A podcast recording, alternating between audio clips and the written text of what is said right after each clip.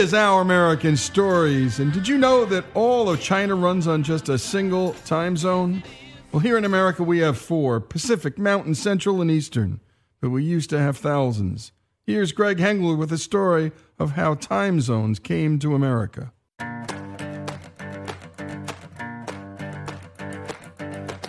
What time is it? It's a seemingly easy question.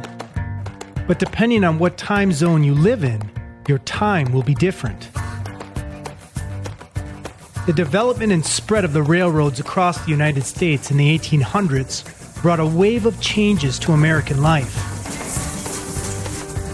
The railroad boom created jobs, new towns, faster transportation, increased trade, and transformed the American landscape forever with the first transcontinental railroad completed in 1869. It's a heroic chapter in American history, but the most interesting transformation is least known the establishment of Standard Time.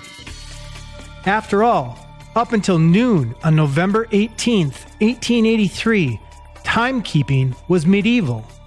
Each town in the United States had its own time, depending on when the noonday sun was directly overhead. Here's American popular science author Steven Johnson.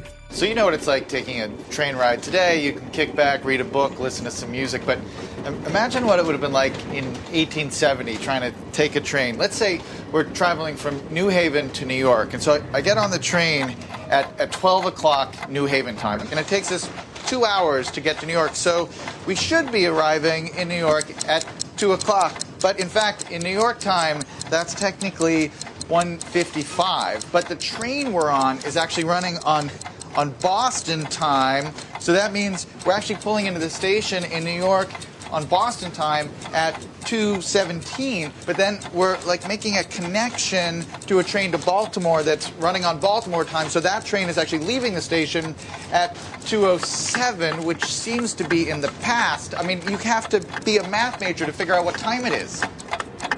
So, how did the nation settle on uniform time zones? Some may think that the government brought order out of this chaos, but this was not the case. It was the railroads that spearheaded the move to a time zone system because the varying times in different towns created hazards for traveling trains. A miscalculation of one minute could mean a collision. As the Foundation for Economic Education president Lawrence Reed noted, east west travel was rough. Predicting the time a train would arrive at any particular stop was no small feat in the days before standard time. Fearing government intervention, railroad managers commissioned transportation publisher William Frederick Allen to devise a simple plan. He proposed four time zones divided vertically, 15 degrees apart by lines called meridians. Those meridians came close to hitting the cities of Philadelphia, Memphis, Denver, and Fresno. In October of 1883, a general time convention held in Chicago, set up by various railroads, approved of noon, November 18, 1883, as the date when railroad time would replace local time. The railroads didn't bother with legislation or with Congress. Here's historian Michael O'Malley, author of Keeping Watch A History of American Time. They just say, We're doing it, and you can get on board. They call it the Day of Two Noons. That's the nickname. The railroad announced it, so it's, it's a Sunday, that at noon on this day, November 18th, they're just going to stop all operations. Wherever the train is, it's just going to stop. And it's going to wait however long it takes to catch up with what the new standard time will be.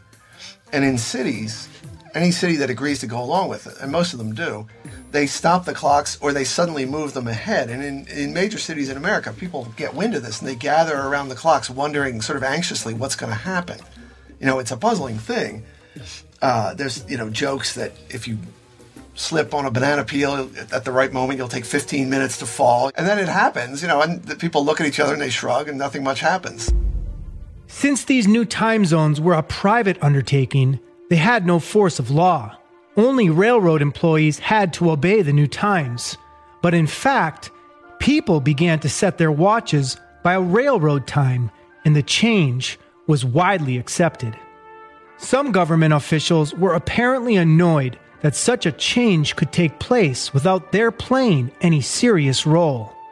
According to H. Stewart Holbrook in The Story of American Railroads, the traveling public and shipper too quickly fell in with the new time belt plan and naturally found it good.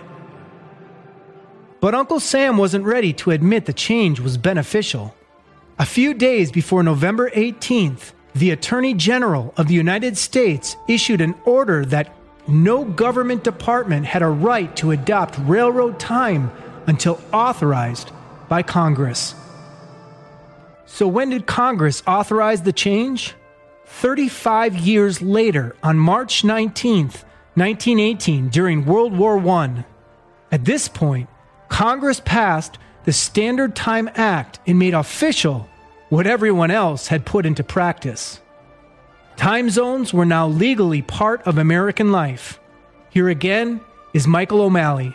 What Standard Time did is it changed the nature of community. Before Standard Time, the time of day was what the local sun was doing, and it was noon in your valley. You know, on the other side of the mountain, it was not quite noon yet. But Standard Time, if everybody adopted it, put people in new forms of relationship to each other. So after 1883, from Portland, Maine to Atlanta, everybody's on Eastern Time.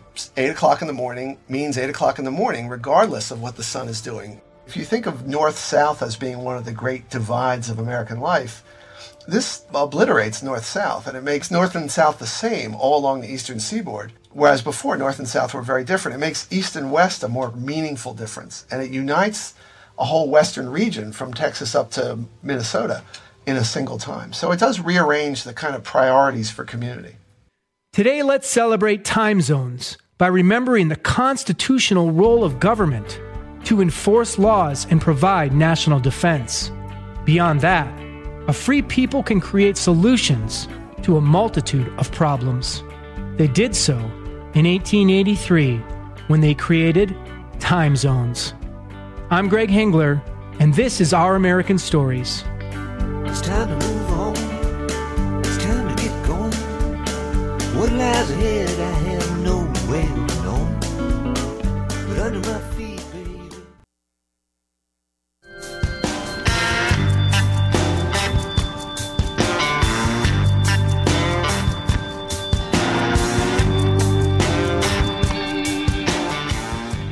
This is Our American Stories, and we recently came across an article in Popular Mechanics that caught our attention.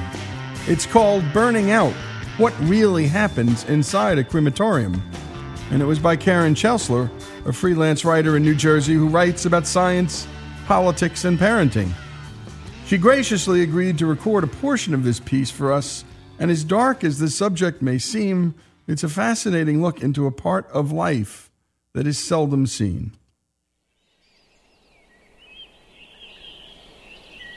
Rose Hill Cemetery in Linden, New Jersey is awash in small town trappings tree lined roads, rolling lawns, and street signs at every corner. On this Wednesday midsummer morning, the familiar routine of loss plays out across the acres. A yellow taxi waits at the end of a row of graves for someone paying their respects. Men and women clad in church clothes line up their cars along the curb and make their way to a grave site. A backhoe digs out some earth, another spot for another resident. This is the textbook way we treat our dead.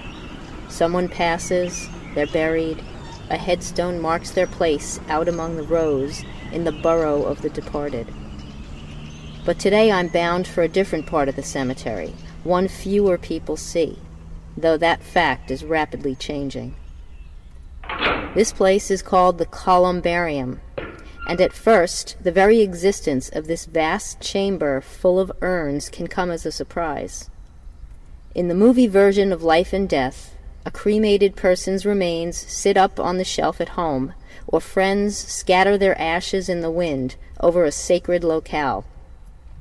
In the real world, many cremated people stay in the cemetery, just like their buried counterparts. Rose colored carpeting covers the floors here. The whir of a vacuum cleaner punctures the silence. Cubby holes or niches line the walls, and the varying sizes and styles of urns within them marks the passing of the eras. Older urns are more ornate. One is topped by an eternal flame, while another is shaped like a Bible. One inscribed Henrietta Lieber, 1866 to 1933, is shaped like an acorn. Next to it leans a photo of Henrietta who's standing behind a chair in a sleeveless white dress and long pearls, her hair fashioned in a bob like a flapper. More contemporary urns are boxier and cleaner in style. They're also larger and not for vanity's sake. The cremation process recovers a lot more of the human body than it used to. Some families have packed their niche with flowers, family photos, or pictures of Jesus. Others skipped the niche entirely and entombed the cremated remains behind a marble plaque. It is a curious thing, as if the body was broken down into its smallest organic parts, then surrounded with stone to protect them. We are seeing a fundamental shift in how we approach death and what comes after. Compared to just a few decades ago, vastly more Americans are foregoing the old fashioned burial and turning to the alternative of cremation. This is what brought me here to Rose Hill, and now my tour with Jim Kozlowski, president of the Rose Hill and Rosedale Cemetery, is about to go deeper into his world to see how cemeteries are dealing with America's after death revolution. As I follow him deeper into the columbarium, we pass through the Rose Room. Urns here are not hidden in niches behind glass, but instead are on display in the open air. I prefer it this way. The glass cases remind me of the razors at the drugstore, the ones you can only access by notifying a salesperson with a key. Deeper still, at the very rear of the room, lies a set of stained glass doors. Kozlowski slides them open to reveal a hidden set of spy movie doors, these made of metal. They are solid for a reason. Behind them lies the crematorium itself. The doors open and we stroll onto what looks like the floor of a factory, but one dedicated to a certain kind of deconstruction. Back in 1980, less than 5% of Americans were cremated when they died. That figure now stands at about 50%, according to the National Cremation Association of North America. Changing cultural and religious standards are at play here for sure. But if you want to see one event that accelerated the change, look no further than the Great Recession. We saw a big uptick in cremation when there was an economic downturn in 2008, when people were losing their jobs. Cremation is a less expensive alternative, Kozlowski says. Less expensive alternative may be putting it lightly. Rose Hill charges just $180 to cremate a body, although the urn, flowers, and service are extra. A grave, by contrast, can cost $2,500, plus an additional $1,500 to open the ground with a backhoe. Rose Hill, located about a half hour from Manhattan, now cremates about 25 bodies per day and has been expanding its facility to meet the growing demand. It already had three cremation machines but bought an additional unit in 2013 another in 2016, and expects to have a sixth up and running by the end of the year. Of course, burning the dead isn't a new concept. It was around long, long before the recession forced Americans to start pinching their pennies.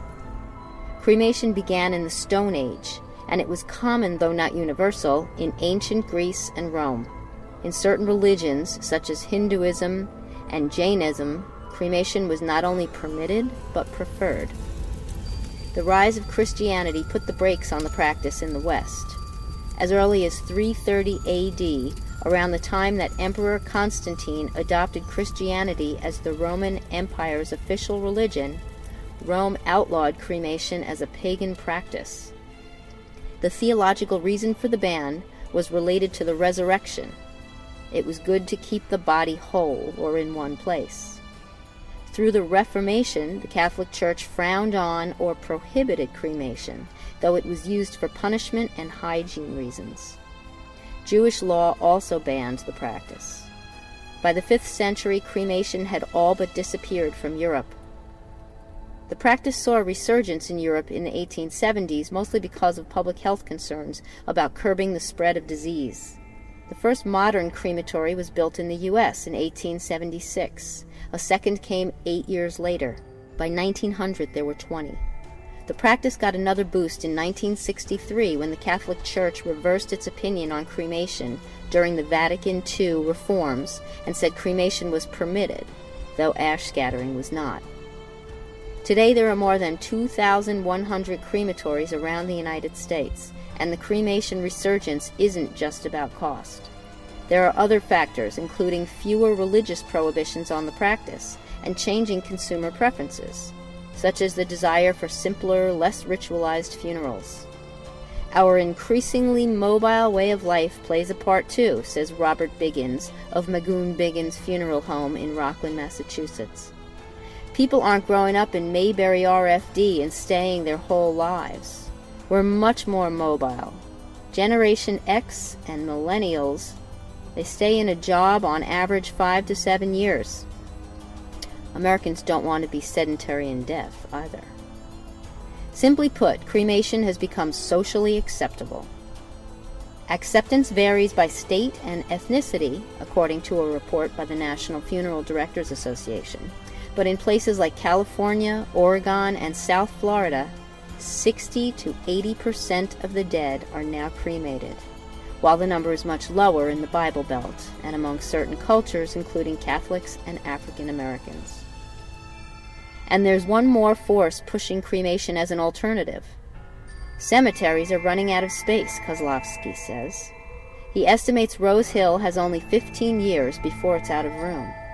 It's no wonder, then, that a lot of cemeteries have applied to build crematoriums, though there's often opposition, particularly if they're in a residential area. There's a stigma, Kozlowski says. There's still a segment of society that sees cremations as gruesome or ghoulish, and they don't want it in their backyard. Kozlowski and I pass through the double doors. As we stand on the floor of the crematorium, a bell rings out. What's that for? I ask. That indicates that there's a hearse probably backing up to the door, he says. So when the guys are in here operating, if they're doing something and they hear the bell, they know someone is coming. And when we come back, we step into the inner sanctum of the crematorium itself, where the gruesome but necessary process of cremation is carried out, how it works, what happens, and more, here on Our American Stories.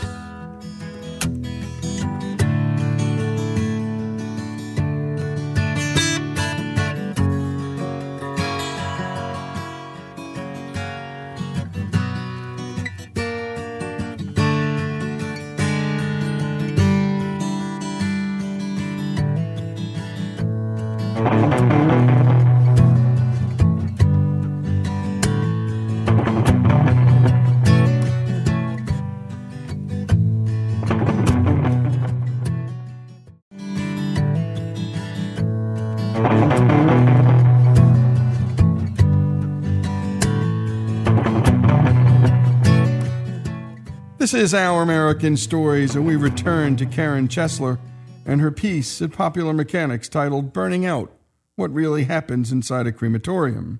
Here's Karen at Rose Hill Cemetery in Linden, New Jersey.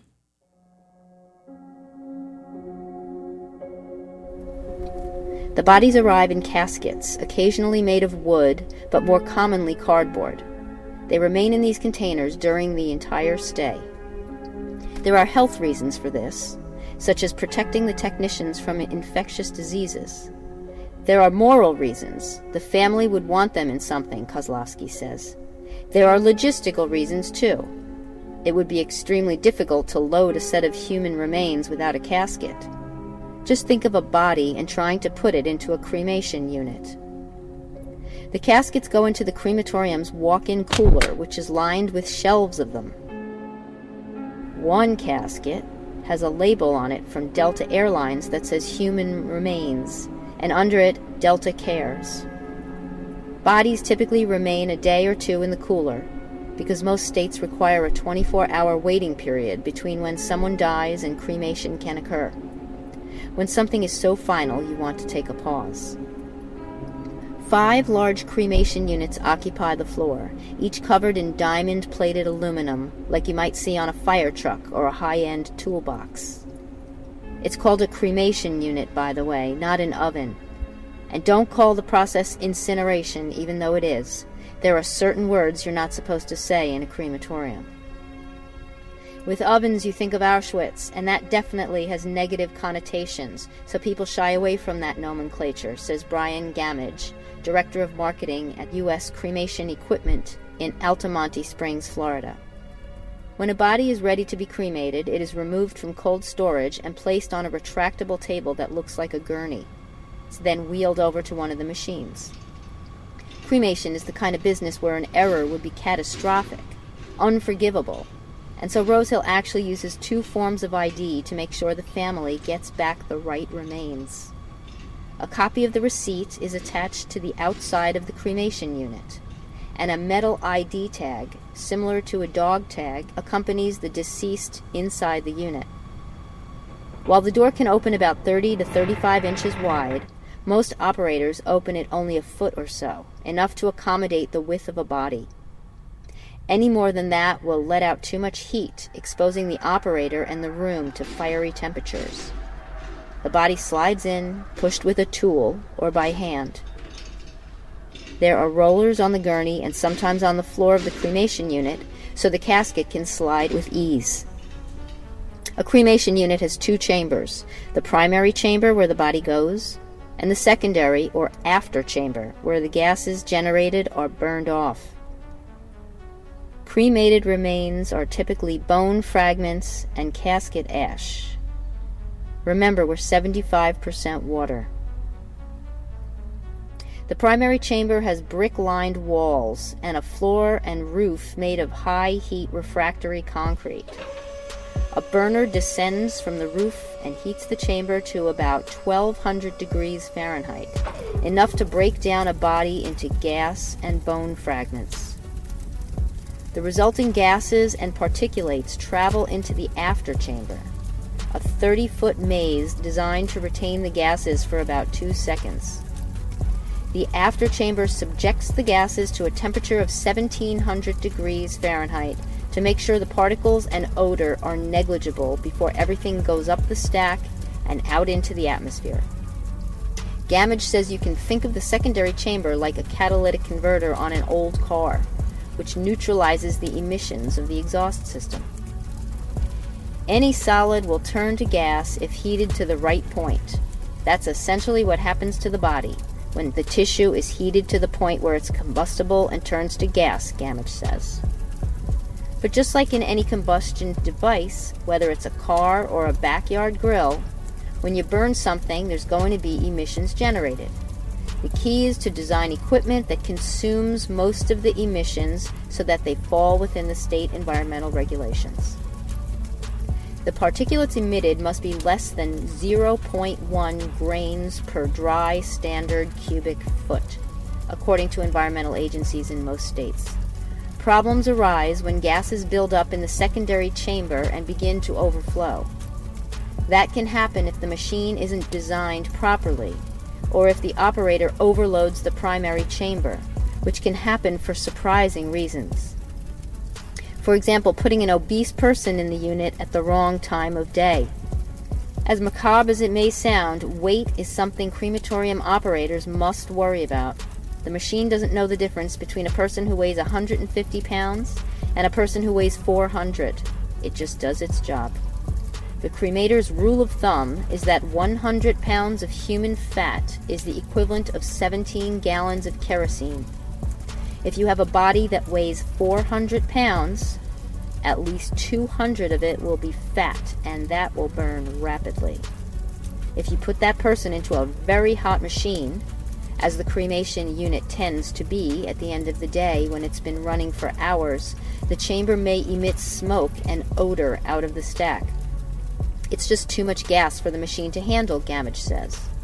Most experienced operators will do those larger cases as the first cremation of the day, when the machine is colder. Inside the Rose Hill Crematorium, I'm staring at a computer monitor that reduces this ritual into raw data. The body inside is a male. It's the second case of the day. It's in a cardboard container weighing 201 to 350 pounds, and it has already been in there for an hour and 20 minutes. A diagram on the screen shows the machine's various chambers. Three little blue flames are illuminated under one of the chambers, indicating that hearth air is now being blown into the chamber to help cool it down. It's currently between 910 and 1150 degrees inside. But moments earlier, the temperature had been 1600 to 1800 degrees. Although it takes about an hour and a half to cremate a body, though that varies depending on the person's weight and the type of casket they're in. The time consuming nature limits the number of bodies each can cremate. During my visit, all of Rose Hill's machines were in various states of operation just to keep up with demand. Each needs to get five bodies done in eight hours. Rose Hill's cremation units run six days a week, standing idle only on Sundays. For religious reasons, I asked Kozlowski. No, he says. We just need a day off. And there you have it, burning out what really happens inside a crematorium. And thanks to Karen Chesler. Wait, one more time. Is it Chesler or Chesler? Chesler, right? Let me do that one more time. For religious reasons, I asked Kozlowski. No, he says. We just need a day off. I just needed the time, Jesse. I'm sorry. Each needs to get standing idle only on Sunday. For religion. It's 10, right, for this? Yeah, we stopped right at 8. All right, so good. I so uh, That's what I thought. All right, so I'll do about a minute. Okay, go ahead.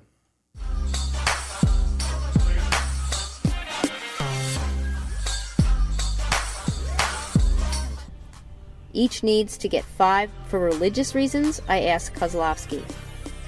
No, he says. We just need a day off.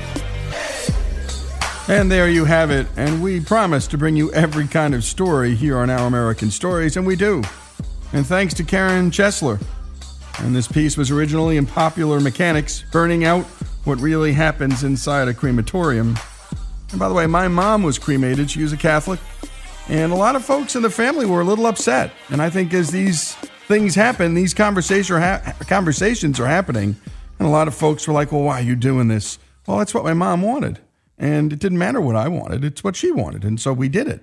And uh, she thought it was too expensive funerals, and she thought they were macabre. And that was her wish to me on, uh, on her final days. She said, please don't do that to me.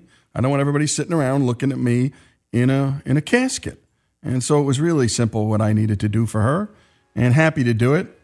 And her church allows it. And it's a cultural thing and it's a personal choice. And we just love the story. Uh, it's fascinating look at how Americans live and how we die.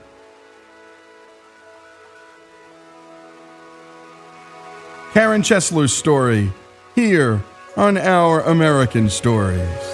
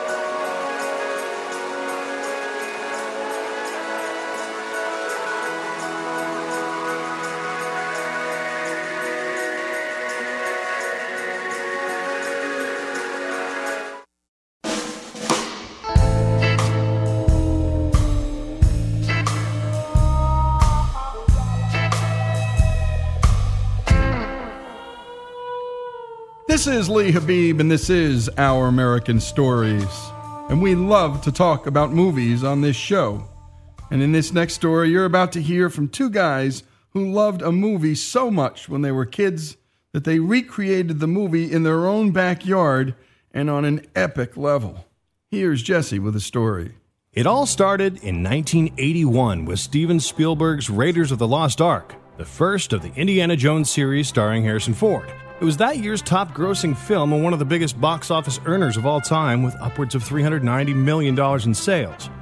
But for whatever reason, the very following year, small town of Ocean Springs, Mississippi, 11 year old Chris Strompolos and 12 year old Eric Zala set out to recreate Raiders of the Lost Ark on video, scene for scene, every shot, every line of dialogue, the entire film, using the original screenplay and score by John Williams. These kids are nuts. Not only did they pull it off, they pretty much nailed it. Shooting for this epic fan film began in 1982 and continued over the next seven summers on a shoestring budget of $5,000. It's quite possibly one of the best fan films ever made.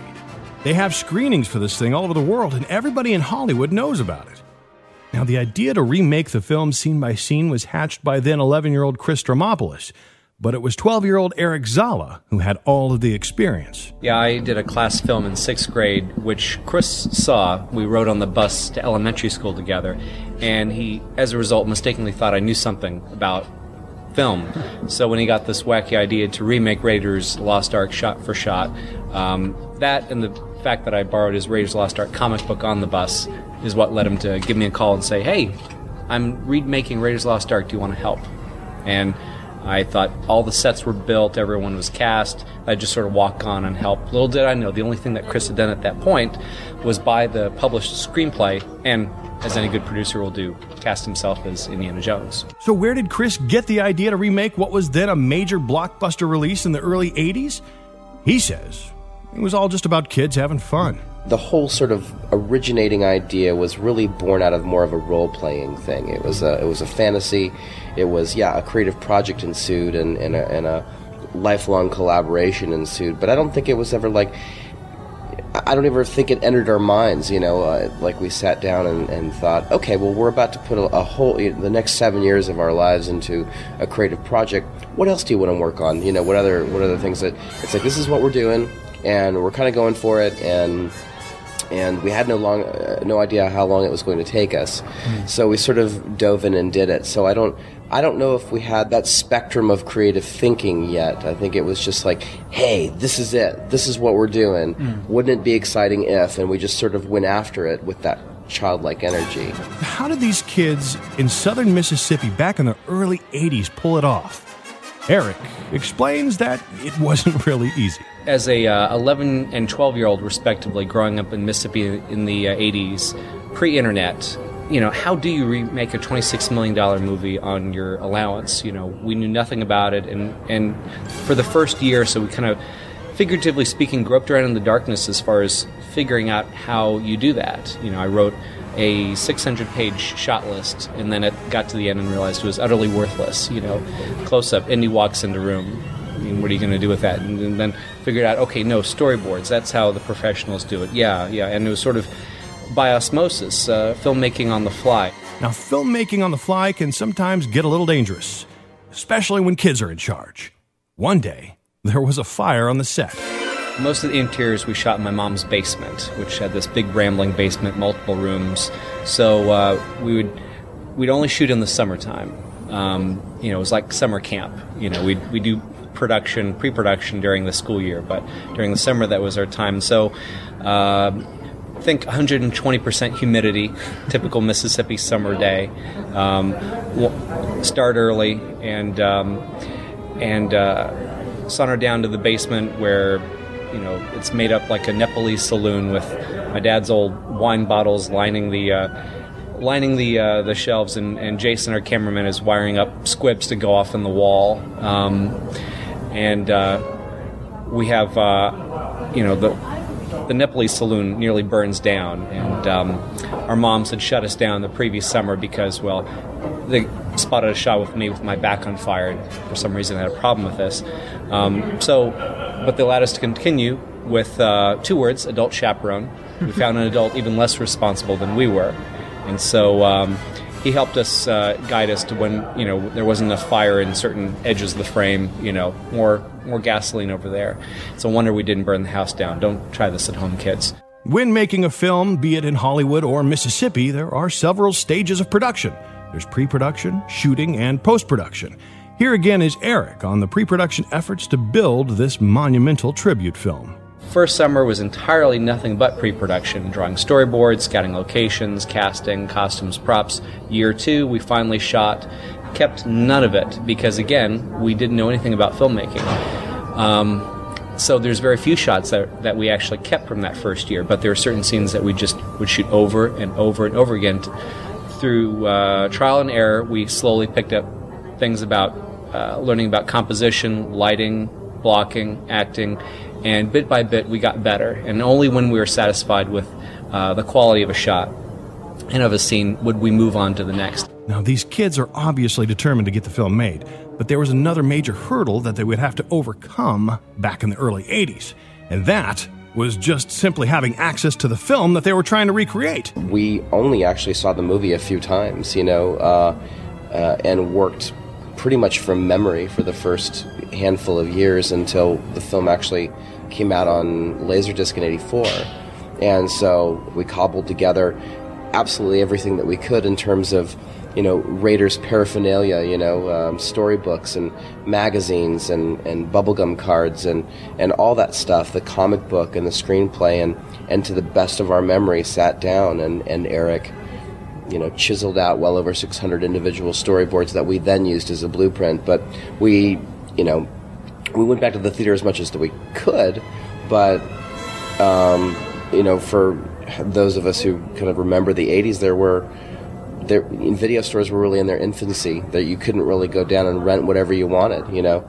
Um, there was an availability issue, you know, and and it was a movie when they kind of re-released things. So when the movie was re-released in the theater, we went back and watched it, you know, again as much as our, you know, allowance would allow. So the boys ended up finishing their scene by scene remake of Raiders of the Lost Ark with their big premiere at an auditorium of the local Coca Cola bottling plant in Gulfport, Mississippi on August 12th, 1989.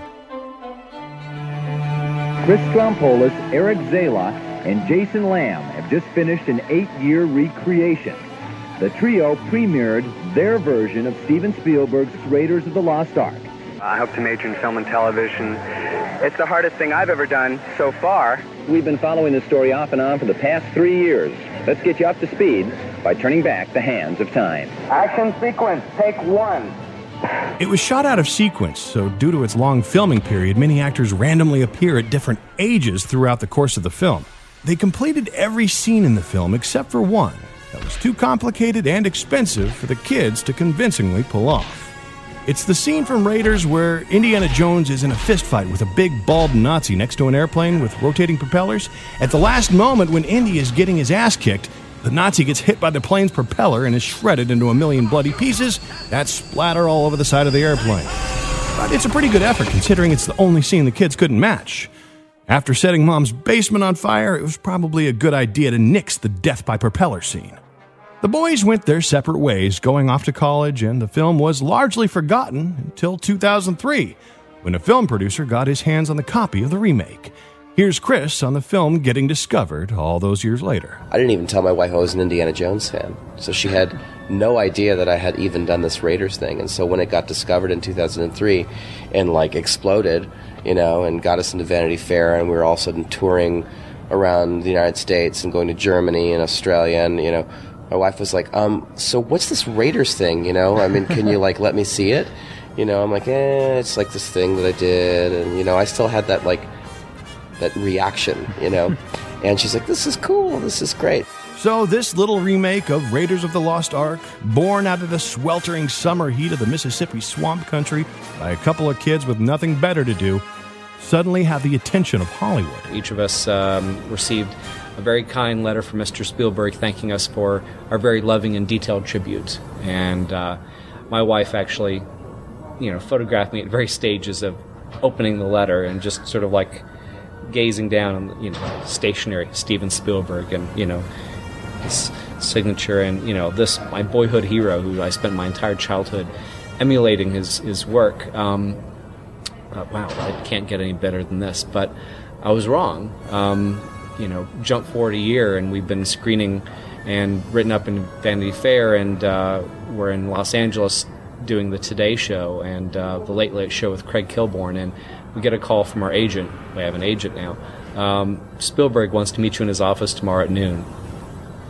God, I was doing okay handling all this up to this point, but now I feel kind of sick. In the year 2014, Chris and Eric raised enough money to go back and film that scene that they couldn't quite pull off as 12 year olds, thus completing the childhood project that started back in 1982. Be sure to check out the documentary about this charming little story online. Show it to your kids. It's called Raiders The Story of the Greatest Fan Film Ever Made. I'm Jesse Edwards, and this is Our American Stories.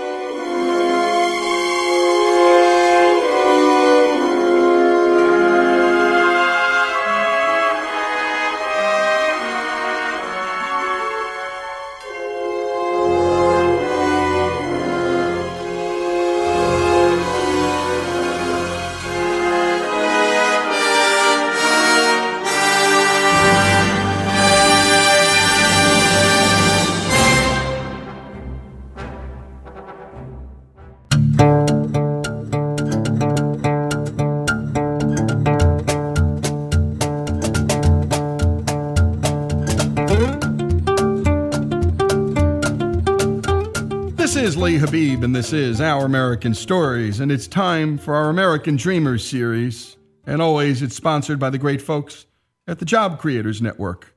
And Job Creators is hard at work trying to promote policies that help and aid Main Street businesses across this country. Big businesses are well represented in Washington, D.C., and often they're trying to thwart the efforts of small ones. And big versus small is a big theme on this show as is up versus down. And always we're fighting for the little guy and for those small business owners across this country on main streets trying to turn their little businesses into bigger ones. And today, our own Alex Cortez brings us the story of someone that you likely know My Pillow founder Mike Lindell, but you likely don't know his full and remarkable story. People always say, How ironic you were a cocaine addict and you invented something to sleep. In 2008, um, my dealers they did an intervention on me. I get downtown Minneapolis, and all three of them are in the room. I go, "What are you guys doing here?" I'm, now I'm in a worst part of Minneapolis, in, in the one guy's apartment, in Joe's second apartment. I said, "You guys know each other?" I'm up for 14 days, or you know, they said it was 19, it's 14. And uh, the one guy says, he goes, he goes, what am I here for? And he goes, he goes, well, Mike's been up 19 days, and we're shutting him off. And and uh, I said, I've only been up 14. And he says, you've been with us the whole time. You know, they all they all you know knew I hadn't slept.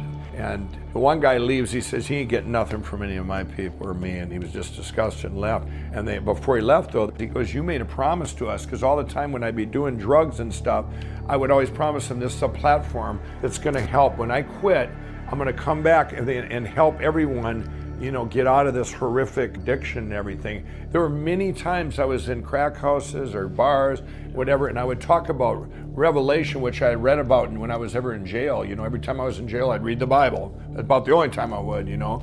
And so I'm telling these guys, well, they would quit that day, the next day. Like 28 people quit all through my life. I'm going, well, what did I say? And they go, I don't know, but it sure made sense. Well, normally you would think it's a hypocrite. Yeah, this is really bad. Give me another line, you know. And and they would they would listen. But all that time, it was me telling them, trying to convince myself, you know, trying to convince myself whether it would be Jesus or whether it would be to get off the drugs. It was me trying to convince myself. So anyway, these guys are in the middle of this intervention thing, and the one guy kicks the other guy, Joe, out of his own apartment, and he sits there in a chair next to me. Says, "How much you have left?" And I had, I don't know, enough to probably uh, last an hour or so. And he sits there, and, I, and now I, I run out and I'm scraping the pipe. Anybody that's on crack out there, you're scraping the residue out of the pipe and re-smoking it, and trying to. Then you're looking on the ground, all over the carpet, trying to find pieces you may have dropped over the last few days, and it's horrific. And then uh, anyway, I look over and he's asleep. So I head on down to the streets.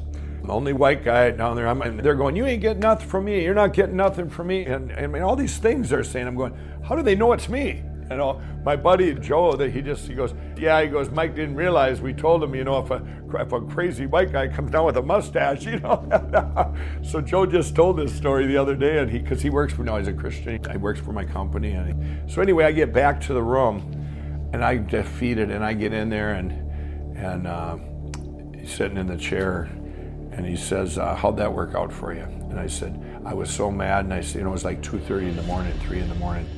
And he goes, he goes, give me your phone. He says, you're gonna take, you're gonna take this picture. You told us you're gonna write a book. You're gonna need this for your book. It's like think of someone on 14 days and a mugshot or whatever, but times that by five, you know. Mike believes that his drug addiction was all because of his parents' divorce. 100%. 100%. Everything in childhood, everything in childhood, trauma, everything affects it manifests to addictions manifests to personality disorders.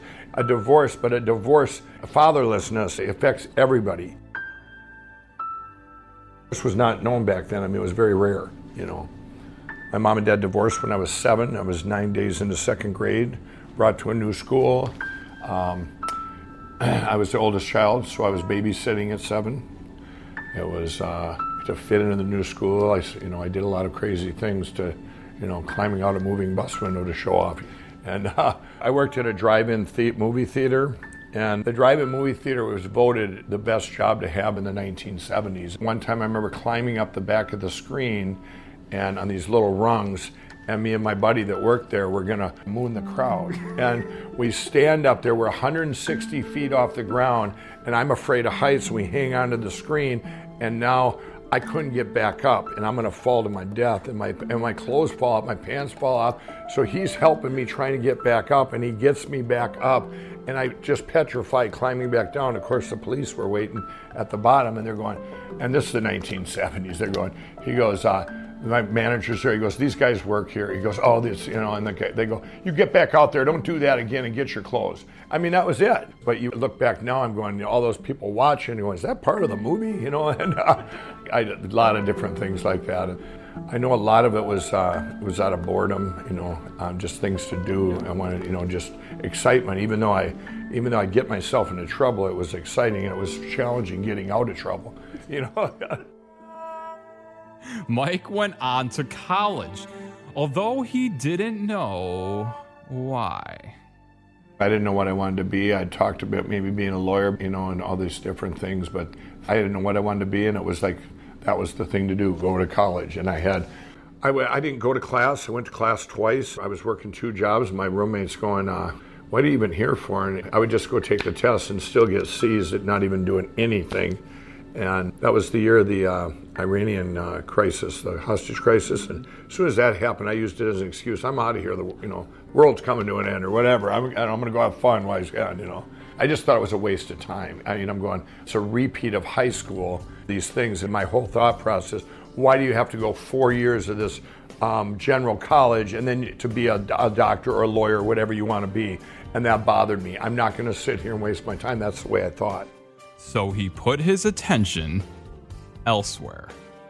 Working at the grocery store, I got heavy into illegal sports betting, and I uh, was betting with some very bad people on sports, and I ended up owing them a lot of money. And they came to my trailer and left a note. He said, "If you don't pay by tonight, things are going to get very physical."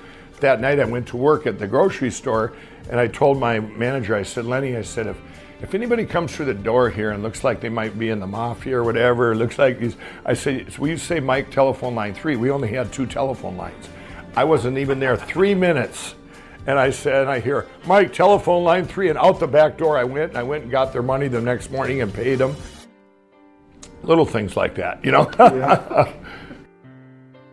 And more on this remarkable story, Mike Lindell's story, here on Our American Stories.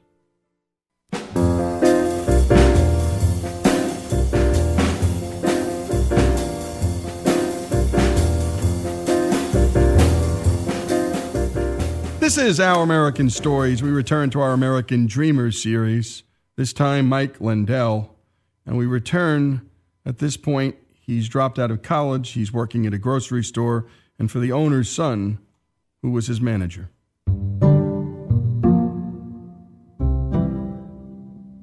I had been uh, fired. It was union. I've been fired. I don't know how many times the union got my job back, or or his dad did. And uh, it would always be over stuff that uh, I didn't like his rules. And he goes, if you don't like it, you know, get your own company someday and, and make your own rules. And there were so many things I didn't like as an employee back then. And I've I've changed a lot of that now to my own company, where to make things better. And he he said the the final the thing he did that where he finally fired me. I was I was on five different uh, schedules and. One of them I knew I was probably on, but I didn't want to look at it because I was seeing my cousin that I hadn't seen in years. And uh, anyway, the next day I come in and he's working to me. He says, "You've been suspended indefinitely." And I said, "I don't. What does that mean?" I, I like like you know I didn't realize that you're done. You know, I didn't know what the words meant. And uh, so I said, "Yeah, we'll see about this." So I went to his dad and he said, he looked at me. He says, "Mike, I'm not, I'm not getting behind you this time." He says, "You're destined for bigger things." He says, "You're going to look back someday and see this was meant to be." And he says, "You can't be a lifer here, even though." And, and they both told me I'm one of their best employees, but I just had problems. And uh, I'll never forgot them words. I looked back, and it wasn't too long looking back, going, well, you know, wow, that had to happen, or I might still have been there for years later, you know. But it would take more than one incident to really kick in Mike living a real life. My fifth year reunion with my class, everyone's now is out of college. They get these amazing jobs. They've started families or they've kept with the same company since high school. So in my mind, they were way ahead of me. And it was very, it was bothering me inside. And then it was just a, going, wow, everybody's ahead of me. And I'm doing stuff to show up. And I mean, you know, I got into, you know, I was a card counter. Then I took a card counting class, professional card counting. But I hadn't even started it yet or whatever. I just do it the class. So I'm, I'm bragging it at the reunion about skydiving with a parachute not opening and my car accidents and my, you know, card counter, things that they've never seen or the mafia coming after me, you know, so I'm blowing their minds.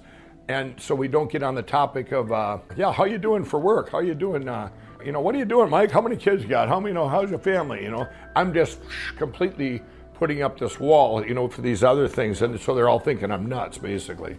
But it was a very, it was, that starting there was very much a driver. And it was like, there was a lot of, now it started to be shame. You know, I'm going, you know, this is, this is not who I can be.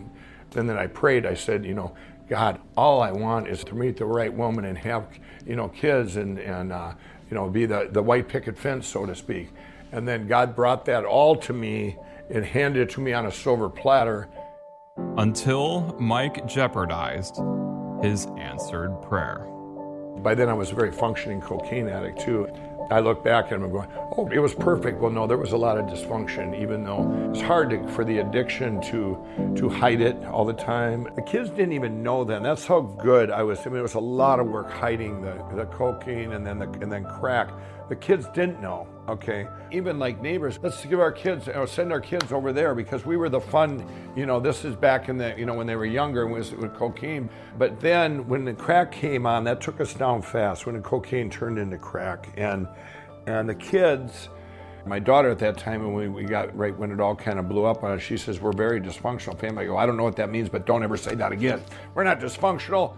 It's a swear word. What do you mean? What? It sounded just horrible. I didn't know what it really, really meant, you know. And, uh, so that don't sound good. But I lost it all. You know, eventually lost it all. And in the midst of a lot of this dysfunction, Mike was already running my pillow. I tried every pillow. Even when I was 16 years old, I bought one of my first paychecks, went to buy a pillow at that grocery store I worked at. This teenager spent $70 on a pillow. That would be $287 in today's money for a pillow. So I spent the most expensive pillow thinking it would be the best. It was a down pillow and it was the worst because they, you know, I know now they just sell us air. I mean, I mean, how can that be? It feels good, down it goes, but I couldn't return it. That I do remember. They would not let me return that pillow. But then throughout my life, I'm trying different pillows and I always had problems with sleep and wake up in the morning with headache, neck ache. But mostly these sleep interruptions are not being able to get to sleep right away. So in, in 2004, I had a very clear dream of the name, My Pillow. And I wrote My Pillow all over the house and, and connecting the Y and the P and, and, you know, these logos. And I'm going, that sounds really corny, you know. Um, but I go, well, where's my pillow? You know, I mean, if you, it's hard for you to think back now because there's my everything, and it was because of my pillow got big. Everybody took up the my's, but my daughter came upstairs and there was, she looked and there were pieces of paper written all over, and Lizzie says uh, she gets a glass of water. She, I don't know, she's 11 years old maybe, and she said, "What are you doing, Dad?" And I go, I go, I'm going to invent this pillow and I, and realize I hadn't even got the, you know, what, what it's going to be made of or what it's going to do. It's going to be the best thing ever. I've seen it. And, and this is going to be called My Pillow. And she looks at all these pieces of paper. She goes, That's really random, Dad. And she went back downstairs. Well, then the kids said to their mother at the time, "When's Dad going to get over this pillow thing?" And uh, he says, "Oh, it's just a phase. It'll be it'll be over." And I wasn't at that time. I wasn't doing anything. I'd sold my little bar and restaurant, so my total focus was on this pillow now. Well, then I still had to figure out the material. So we tried over 94 different kinds of foams and fills to put in there. My one son, Darren, and I, who's now managing 1,100 or 1,200 employees of the manufacturing. That's what he does now. But he's like nine or 10 years old, and every day he'd get home from school, and we'd try different kinds of stuff on the deck, and the foam would fly all over the neighborhood, and we tried little machines to get to work. And finally, we get it, and it worked. Once we had the pillows all made, we had mortgaged our house, everything, and we had no money left, but we had like 300 pillows and I went into the first pillow. I walked into a, it was a Bed Bath and Beyond. I'll just say the name in Bloomington, Minnesota. I go in there. I said, I got the best pillow ever. I said, this pillow is going to change, you know, change. You're going to sell more of this than anything. It helps this, helps you sleep, blah, blah, blah. And where, where's your buyer? Who's your buyer? Where's the manager? And he looks at me, he goes, you need to leave. And I'm going, the guy just had all this passion, you know. And I'm going, what do you mean I need to leave? I said, I want to talk to your buyer. And I learned right away. And I started calling on other stores and everybody, it was the same shutout. My brother in law's brother said, Mike, why don't you do a kiosk? And I said, What's that? How do you spell kiosk? And then we did this kiosk, and I had a little sign, a stencil, where I put on family owned and operate. I colored in the, the stencil. And the other one I put chiropractor recommended. And she goes, His then wife we can't have this. She goes, someone can sue us. I said, I gave one to a chiropractor, our friend, you know, and he loves it, you know. But it was way far, you know, here's a mall and here's this in a mall. It just was almost too corny, you know what I mean? Almost too real. But I did, we did sell about 80 pillows. And the one day, obviously, we lost, uh, I don't know, like $15,000 because it's very expensive to have a kiosk on November and December. And, but one guy, he came up and he said, hey, you have a, do you have a card? And I go, I don't have business cards. I, I go, oh, I'm all out. I said, here. And I gave him my number. And in January of that year, now kiosk was almost, you know, a complete failure basically. I borrowed money from my ex bookie to buy Christmas presents that year. And by the way, the reason he was my ex bookie, he said, if you quit gambling, I'll borrow you money. I mean, that, I mean, that's, uh, you know, he cared. so this guy called me in January and he says, are you the guy that invented this pillow? The one guy I gave my phone number to. And I go, yeah. And he goes, this pillow changed my life. He says, it is a miracle. And he was all about that. I'm going, okay. And, he, and I'm excited hearing his, you know, not worrying about where I am at, that this is, I'm going, I was just so happy for him that it helped him. And he goes, I run the Minneapolis Home and Garden Show. Would you like a spot in there? And I go, and, I, and I'm thinking to myself right away, well, the kiosk didn't work. And I'm going, I go, well, maybe there's more people or something, you know. And I'm going, sure. Well, I didn't have money, and, and uh, so of course I had to borrow money to get into there. But then um, I go into that home and garden show. But what I did is I got behind that booth. I could sell, and once I got behind, it was whew, it was like wow. And as I'm seeing people, they would literally come back the next day. So many people after that first day going, This is a miracle. And same thing the guy said. Now I'm feeding off this passion, and I'm just, it was like amazing where that I realized I could sell and I could sell and help people. And I sold out that four days. sold out. I was, and I'm going, wow, I can. This is where I'm going to be. I can support my family in spite of everybody turning me down.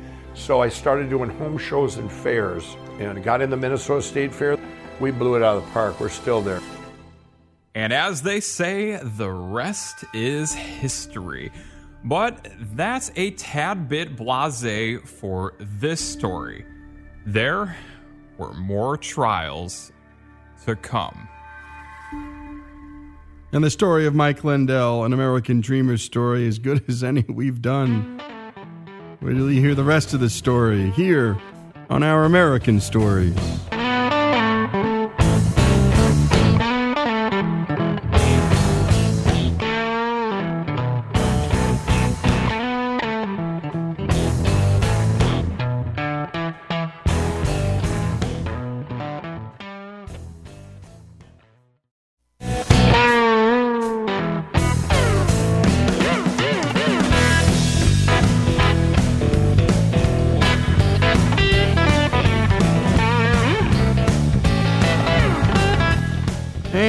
Return to the life story of my pillow founder, Mike Lindell. I had this mask on, and probably from when from the divorce from childhood. I always had to have. That's when I got a hold of cocaine. It was so easy. I, everything I did, I had to be on cocaine to be able to talk to people and be able to have my confidence because I have this unworthiness inside of me that a lot of people have from you know from different things that have happened. It's an unworthiness, and now when I quit all my drugs and everything, that was it's been quite a journey to where now I mean if you'd have told me I would be speaking in front of people or doing a commercial, I would have said there is no way. In fact, I did a little human interest story once at a local station. I was still on drugs at the time. It was 2005 or 6 and this little public access station in Minneapolis. I came down there and she goes uh, um, hey, this uh, host he was going on, she says, you want to go on his show right now? I want you. I go, I'm not going on the show. And she goes, and she goes, no, I want you just the way you are at the home shows. And I said, well, I'll come back in an hour because I want to go get my drugs, right? So, and she goes, no, go on right now. So she talks me into going on. Now, I was so petrified. Anybody that knew me said, You didn't have drugs, did you? And anybody that didn't know me said, What is he on drugs? You know what I mean? Because I was so like I was all over the. I've never been so nervous. I was just couldn't even talk, and I never forgot that. And I'm going. If you'd have told me then, oh, you you don't need all this, and you're going to be an amazing, you know, speaker and all this stuff. I'm going. Okay, that ain't going to happen. And yet, there was one place in Mike's life where he didn't need the drugs, where he was home. Interesting with the home shows. Um, you know, I I noticed one thing when I was behind that table and people came up. They had a reason for me to talk to them. Now, if I left behind the booth, I didn't have to have drugs. That was the only, it was like a phenomenon. Now, if I went out to smoke cigarettes outside the door and there's three people there, I wouldn't even go near them. I'd have to, because I wouldn't want to talk to them. You follow me? I wouldn't want to talk to him. So it would be, when I was behind that, behind that table, talking about my pillow, I was in a, it was like a, you know, this amazing new thing where I could talk to people. And so I didn't need that. But obviously, if I had cocaine, it would be, it would be you know, the same. But what I noticed, I could have the same passion with, with the cocaine or without, only in one spot behind that booth. Once I left that booth, I mean, it's like walking into another world. I'd walk if I'm in, the, and I have to talk to you, and you're the next booth over, and we're going to talk about the weather. It's not happening. I'm clamming up. I'm avoiding. I'm going. Hey, yeah, we'll talk to you later. I didn't know what to say. I was very socially stunted in that respect, where I probably have the social skills of a 12 year old. The home shows were the one place in Mike's life that was certain. It was his world, his pillow not the uncertain world outside those doors where he was damaged by his parents, the drugs, and an unknown future. The shows were the place where he could feel that he was a positive force in this world. For me, I didn't have money. It didn't matter if I had money. I would I had a skill. I could go out and get money. If I borrowed money, I would pay you back double because I couldn't I couldn't accept anything from anybody. I have another wound where I, I don't accept. I'm a giver, but I can't accept, which I've worked on. You know, I can't accept if we were gonna if we were gonna go to lunch, guess what? I'd have a hard time you buying me lunch. That's the way, you know, I am, and that's a wound. That's actually it's not a healthy thing either. It's be able to accept is also uh, just as good as blessing someone but I couldn't accept, especially back then. If you and I were doing drugs, I'm not taking some of your drugs, you're taking mine, you know. But to be able to be in that pillow show and to just see people coming up, I just felt like God gave me the idea for the pillow in the first place. I'm going, wow. I wouldn't get depressed because of that. It was like a constant feed of people going, This is amazing. You know, I had this with my neck and this, and I'm getting sleep now. I knew it was such a divine solution. I could have sat and just help people forever and never got I wasn't thinking like okay I'm going to make millions of dollars. My thought was always I'm going to help millions of people. There's a difference. But to reach his fullest potential in helping people, there was just one person that he had to help first himself. It was March of 2008 when he was brought to that intervention by the three biggest drug dealers of Minneapolis, of all people. That might have woken some people up, but not Mike yet. His Christian faith was always there, but it floated in and out of his heart.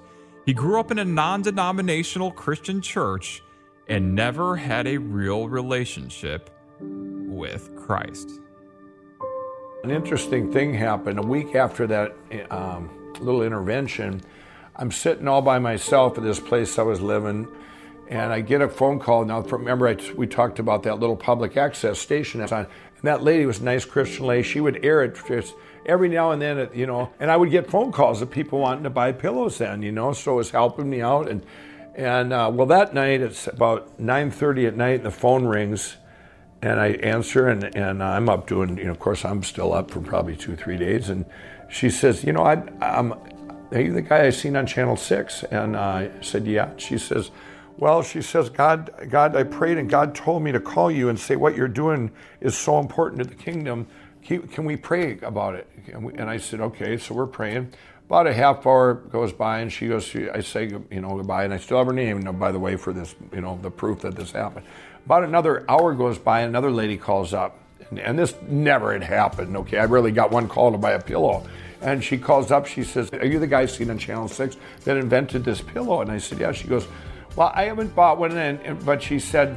Um, I was going to call him and see if it's okay to pray with you. She said, and what you're doing is so important to the to God. And I'm going, okay. And so we pray for about an hour. That was a long one. And we prayed. And I talked to her. I had nothing. You know, I'm doing lines of cocaine. I wanted someone to talk to anyway, you know. And um, now, three in the morning, this guy calls up, same night. And he calls up and he answers and he goes, I want to get you the guy on TV. And he was mad. And I go, Yeah. He goes, he goes, Let me get something clear here. I don't believe in God, but I keep getting this dream that I'm supposed to call you and tell you what you're doing is important to God. And he slams the phone down, very upset. Now about seven in the morning, the phone rings, and uh, and I get on there. I go, "You don't want to buy a pillow, you want to pray." And she goes, well, "How did you know?" And I'm going, "It seems to be the thing tonight, you know." And, and uh, she ended up buying a pillow though too. But but we so we prayed. So that day, I'm going, "Wow," you know. And I knew that this platform. Then my sister called me up a week later. She says, "You got to quit." standing in front of semis and think that God's going to pick someone else for this. He he chose you for some for a big calling. My sister is telling me this, and I'm going. And I'm thinking to myself, yeah, I heard that last week, you know. and, she, and she goes, you have a calling, and this, and she said this window is going to close, and God's going to choose someone else. And you're, and, but then I'm kind of thinking, well, if I'm chosen for this, I can surely wait, you know. So I procrastinated through the year. And when, when we talk about bottom, for me, I didn't really have a money bottom because I've survived. You know, addicts are survivors. Any addicts that are out there, addictions are so there's a lot of work. They're so hard to maintain them, to hide your addiction, to get enough to make money to get your drugs. I mean, there's just so, it's a lot of work. And most addicts are very smart. They're going to get what they want. And when we come back, we're going to hear the rest of this remarkable story And I just love the line that I, I never got into this thing to make millions out of it, Mike Lindell said. I thought I'm going to help millions of people. And that's a big difference, he said. And it is. And of course, we've heard that from so many of our American dreamers. And that's where money comes from in this great country. When you help other people, they pay you for the service voluntarily. And then, of course, the faith element of this story is equally impressive, maybe even more. And you're going to hear the rest of this story, and it just keeps getting better, folks. Our American Dreamers segment, Mike Lindell's story, My Pillow's story, here on Our American Stories.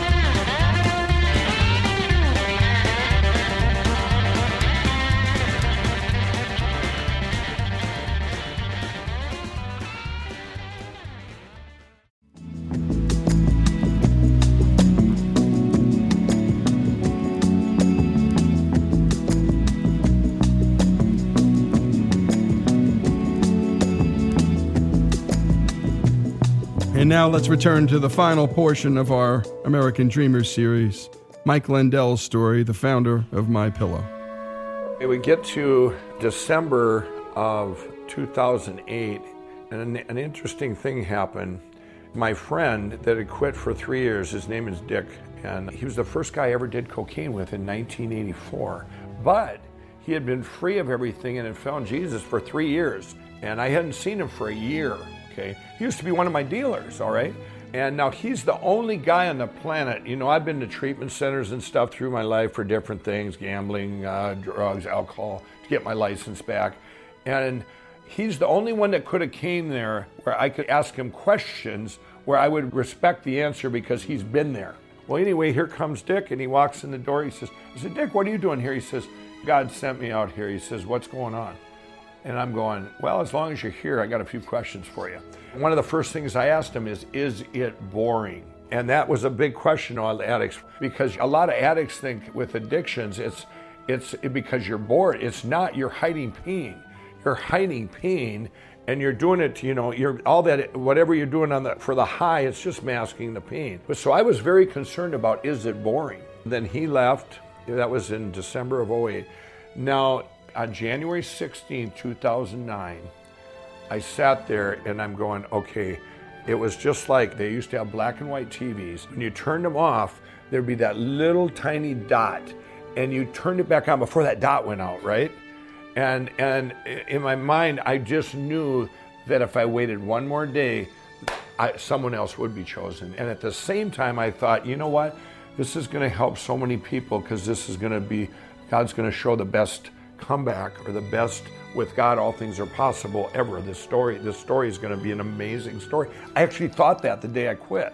And so I prayed, I said, God, I want to wake up in the morning and free me from all these addictions. I don't ever want to feel them that, you know, the desire, free me from the desire.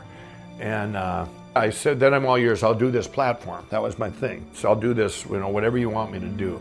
So I wake up in the morning and it's gone. It was a peace. It was like, wow, I didn't have any money. I told my friends and family, let's all pool our money and do this infomercial dream I had. If nobody's going to take my pillow, let's bring it right to the people.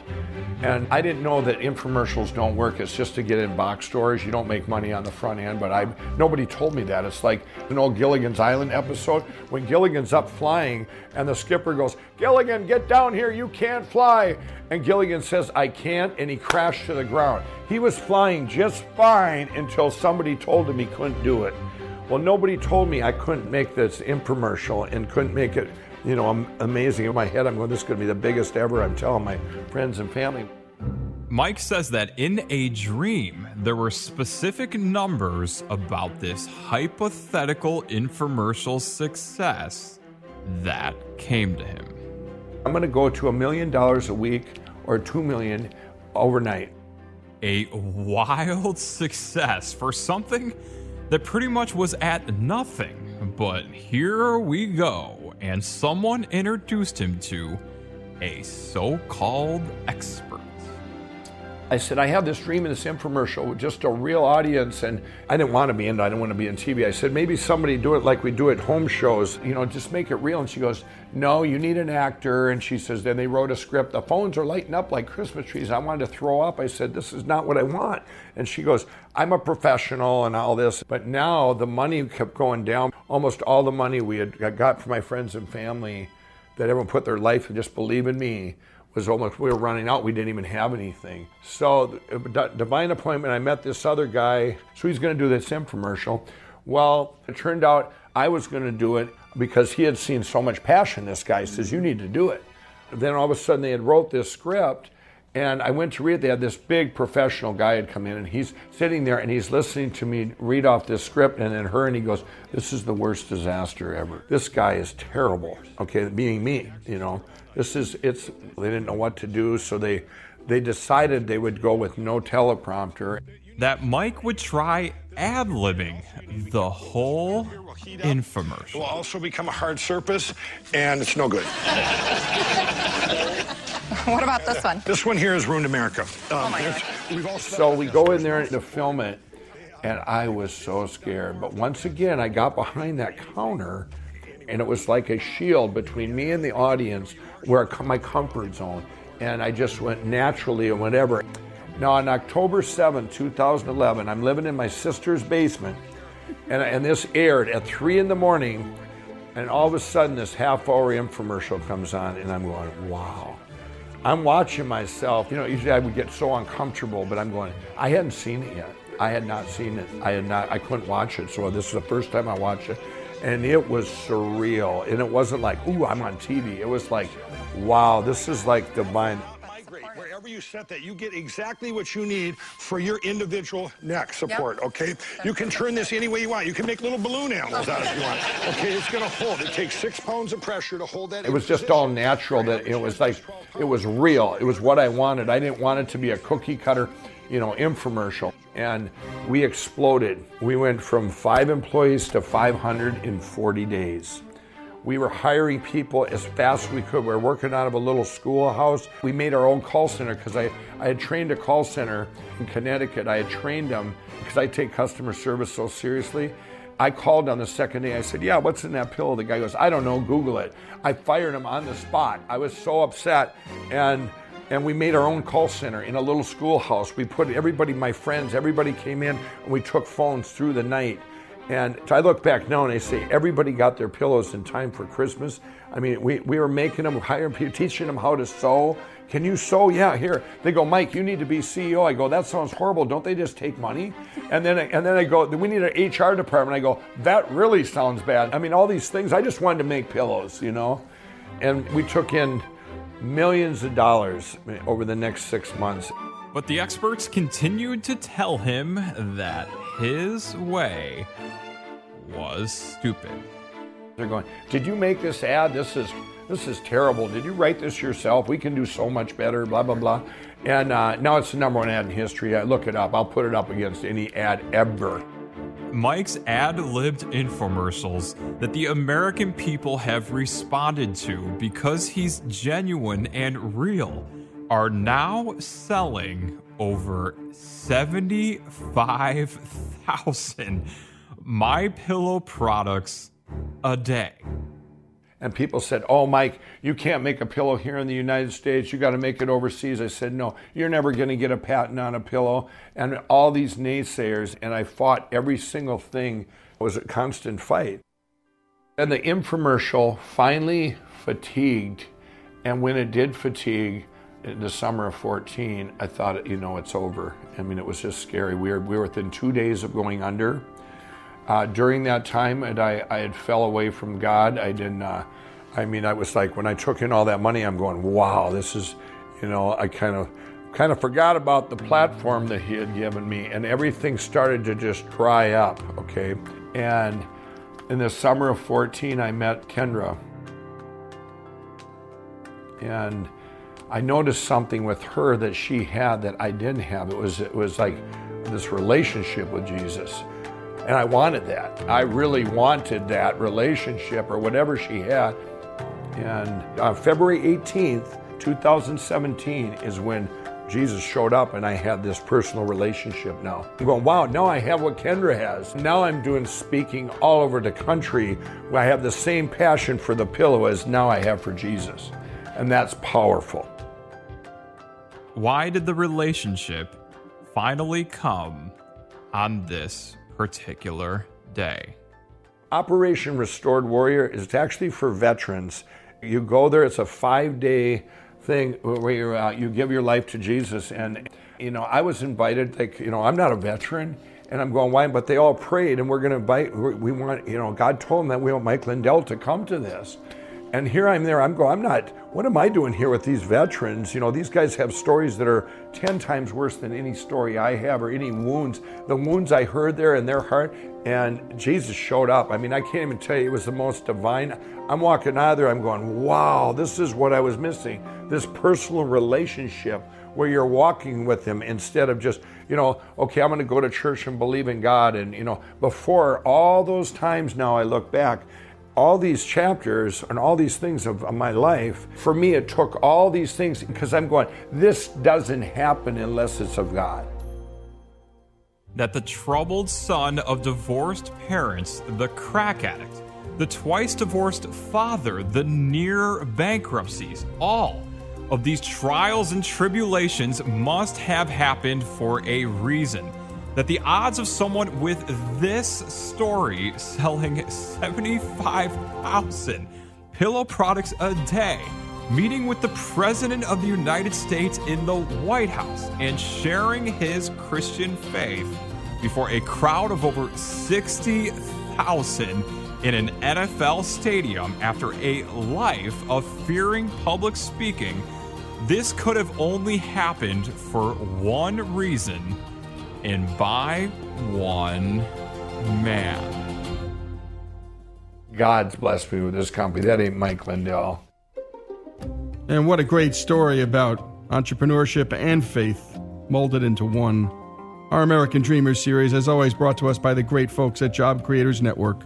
And go to ouramericannetwork.org to hear all that we do. We've done dozens of these American Dreamers series, this may be one of the best. Mike Lindell's story, My Pillow story, here on Our American Stories.